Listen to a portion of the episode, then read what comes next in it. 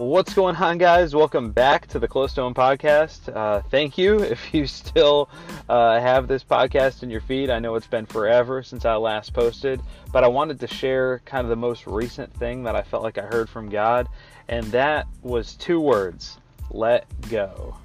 So, without going without going into all kinds of detail, I just have a really hard time when it comes to relinquishing control when like when when people talk about like letting go, trusting God, uh, trusting Him with the results, like that's just really hard for my personality. Like I just have a tough time with that.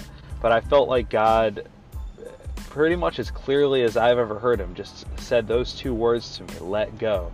And what that meant to me, it meant a lot of things. But it meant, Chris, like I've shown you things about. Uh, where I'm taking you. I've shown you things about your future. But when it comes to your life, I need you to let go. I want you to let go and trust me.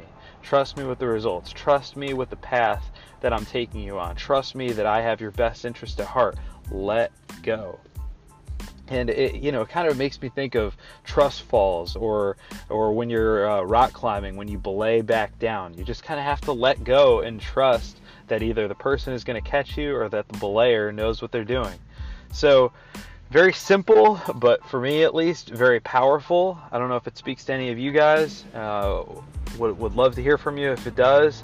And uh, yeah, just wanted to share that word. If uh, if the podcast is if the podcast is helpful to you, would love for you to share it with a friend. And uh, um, I'll be posting again soon. Take care.